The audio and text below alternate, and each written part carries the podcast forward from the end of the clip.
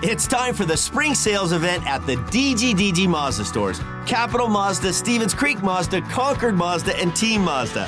Hey, it's Shondell Grand. And right now, we've got a huge selection of brand new Mazdas with exciting spring incentives across our entire lineup.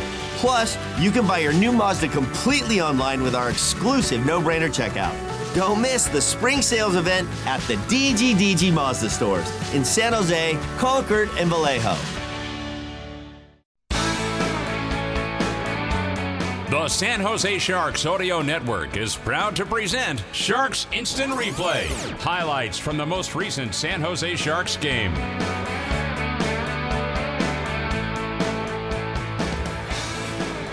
Final score after the shootout the Chicago Blackhawks 2 and the San Jose Sharks 1. Time now for our instant replay of a pretty exciting contest played at the United Center in front of a crowd of 16,401 fans. The Blackhawks would score the first goal of the game on the power play at 10:41 on a kind of a pinball play. Cole Guttman, the kid out of the University of Denver, ended up getting his fourth of the year, assisted by former Shark Ryan Donato, who actually got that first shot off first that was uh, blocked uh, by goaltender Mackenzie Blackwood. Donato assisting along with uh, Korchinski, and so the result of that, a Blackhawks one to nothing lead. Kevin Korchinski with Donato assisting on Guttman's fourth at 1041 on the power play. That was an issue. The Blackhawks would score that one goal on the man advantage, while the Sharks were 0 for 2 on the extra guy out there. But also with the score 1 0, there was some big goaltending going on, and William Eklund, who was seemingly fighting the puck for much of this game, had a golden chance with the Blackhawks up 1 0 and 4 minutes into the second. Sharks steal it. Zetterlund out of the box, leads for Eklund. Picks up speed across the line, right up to Hurdle on that save. Oh. Another stop, save, rebound. Eklund hit the crossbar. It was an open net, an You're... open net for Eklund, and he couldn't bang it home. Oh my! And now the puck is hand passed ahead out wow. of the zone by Chicago. William Eklund fighting it tonight. Oh my goodness, how did he miss it? How did he indeed? Well, one of the reasons why was because Nikita Okhotiuk was also reaching in at the same time. William followed through with the play, and unfortunately, that golden chance to tie the game hit the crossbar.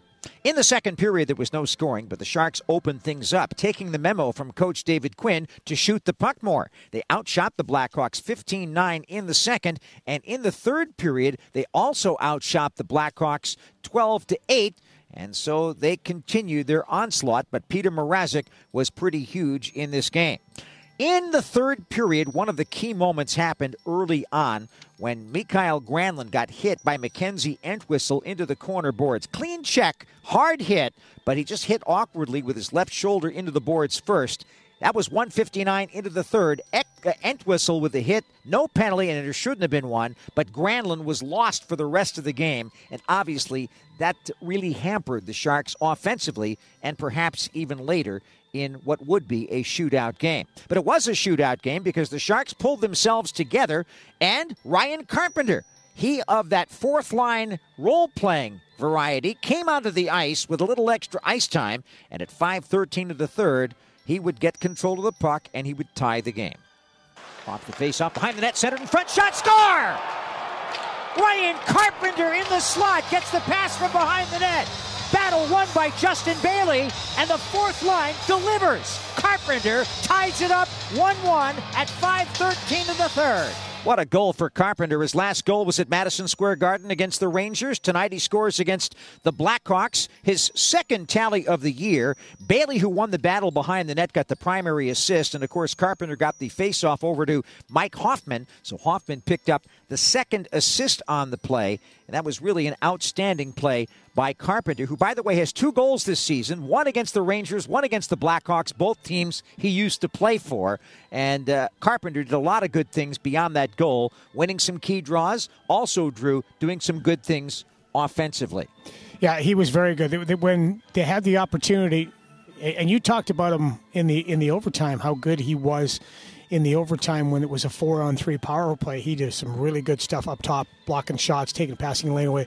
But when he got the extra opportunity with Granlund out, he and the lines were mixed up. He really stepped up, and we talked about making an impact. He made an impact today. Well, that goal by Carpenter tied the game early in the third, and it stayed that way all the way to the end. And the reason why it did was because with about four minutes left, Mackenzie Blackwood made a save that he had to make. Finally, the Sharks get it back, and it's muscled out, barely out, but not quite out. Here's Kurashev moving back in, turning, shooting. That's a big save by Blackwood with four minutes to play. Really big save yeah. right there. That that basically got the Sharks the point. Extended, yeah, it did. Extended that right leg out. Kurashev works off of his man and spins back around the other side in a forehand shot that was labeled. In the overtime, the San Jose Sharks had to kill two minutes of penalties on a play that Drew and I thought might have been a little bit spurious, but Mario Ferraro got a two-minute holding call, 45 seconds left into the, or into the extra session. Time of that penalty, 45 seconds, and uh, Ferraro had to sit in the penalty box for a full two minutes. The Blackhawks did not score on that. The Sharks heroically got in front of plays. Ryan Carpenter, a big part of that. Henry Thrun involved defensively. Jan Rutta. And the San Jose Sharks managed to survive, but that took some valuable time away from the overtime, really, for the Sharks. They were outshot 3 2 in the overtime by the Blackhawks, but for the game, San Jose outshot Chicago 38 25. So, Drew, they got the memo to shoot the puck more. Yeah, they did, and they, and they took it to heart, which is good. I'm a coachable group. So, I like that aspect. And we saw it right off the bat, Danny. We were talking about it the fact that they were looking that they wanted to put pucks on the net. They skated well off the puck. They got pucks. Um, they they went after rebounds, but uh, again, Mrazek was just so good tonight. And then we came down to the shootout, and both goaltenders were excellent. It all began with Philipp Kurashev going wide to the right on goaltender Mackenzie Blackwood. Might have hit the outside of the post. Zetterlund didn't score. And who would have believed this would have gone nine full rounds? But it did. In the Sharks' second attempt, Kevin Labanc would score to make it a 1 0 Sharks lead in the shootout. The Blackhawks had to score to tie it and keep it going, and Rem Pitlick did. Nice move. And it really was a good move in front. But then a couple of chances for the Sharks, one by Tomas Hertl, another by Henry Thrun. They both did the same thing. They stick handled in a little bit too close uh, to Peter Mrazek, and he reached out with the old Johnny Bower poke check and knocked it off, taking away an opportunity right there. Also, Jason Dickinson hit the right post. And then, of course, we had that uh, that wow. one opportunity that went off the post for Curtis Sanford and came across the entire goal line and stayed out of the net in one of the weirdest shootout plays that I've ever seen. However, in the ninth inning of this shootout, Boris Katchouk, who was, as I said, dangerous all night, ended up coming in with speed and beating Mackenzie Blackwood for what turned out to be the shootout deciding goal. Filip Zadina had one more chance. I like the fact that the Sharks shoot second. I think you should always try to shoot second if you have the choice because you have a chance to win it in the bottom of the inning, so to speak. Zadina needed to score to tie it. He did not. He was stopped uh, by his countryman Peter Mrazek, and so it was two goals to one for Chicago in the shootout, and the Blackhawks win by that same two to one score. Chicago Blackhawks losing streak comes to an end. And one thing that continues for the Sharks that's been a little disturbing is their inability to come back when trailing after one period of play. Going into the game tonight, Drew, they were 0 17 overall, 0 11 on the road when losing a game after the first period, which they were tonight. Now that changes to 0 11 and 1 on the road and 0 17 and 1 overall, but still that zero is a little bit painful. Yep. And also, after two periods of play when trailing, which they were tonight, uh, San Jose falling back to 124 and 2 overall, 116 and 2. They have to show a little bit more when they're down a little bit. But if you are a, a team that's challenged in scoring goals, it's pretty hard to make those comebacks, right? And again, it it's only one goal in this game that they were able to score, even though they had a ton of chances. And that came 45 minutes and 13 seconds into yeah. the game. Yeah. So that's. Uh, 108 minutes and 17 seconds without a goal until Carpenter put it in, yeah. and he's not one of the leading scorers on the team. Yeah, so uh, it's they're an offensively challenged team for sure. Final score here tonight in the shootout: the Chicago Blackhawks two, the San Jose Sharks one. That is our Sharks instant replay. This has been a presentation of the San Jose Sharks Audio Network.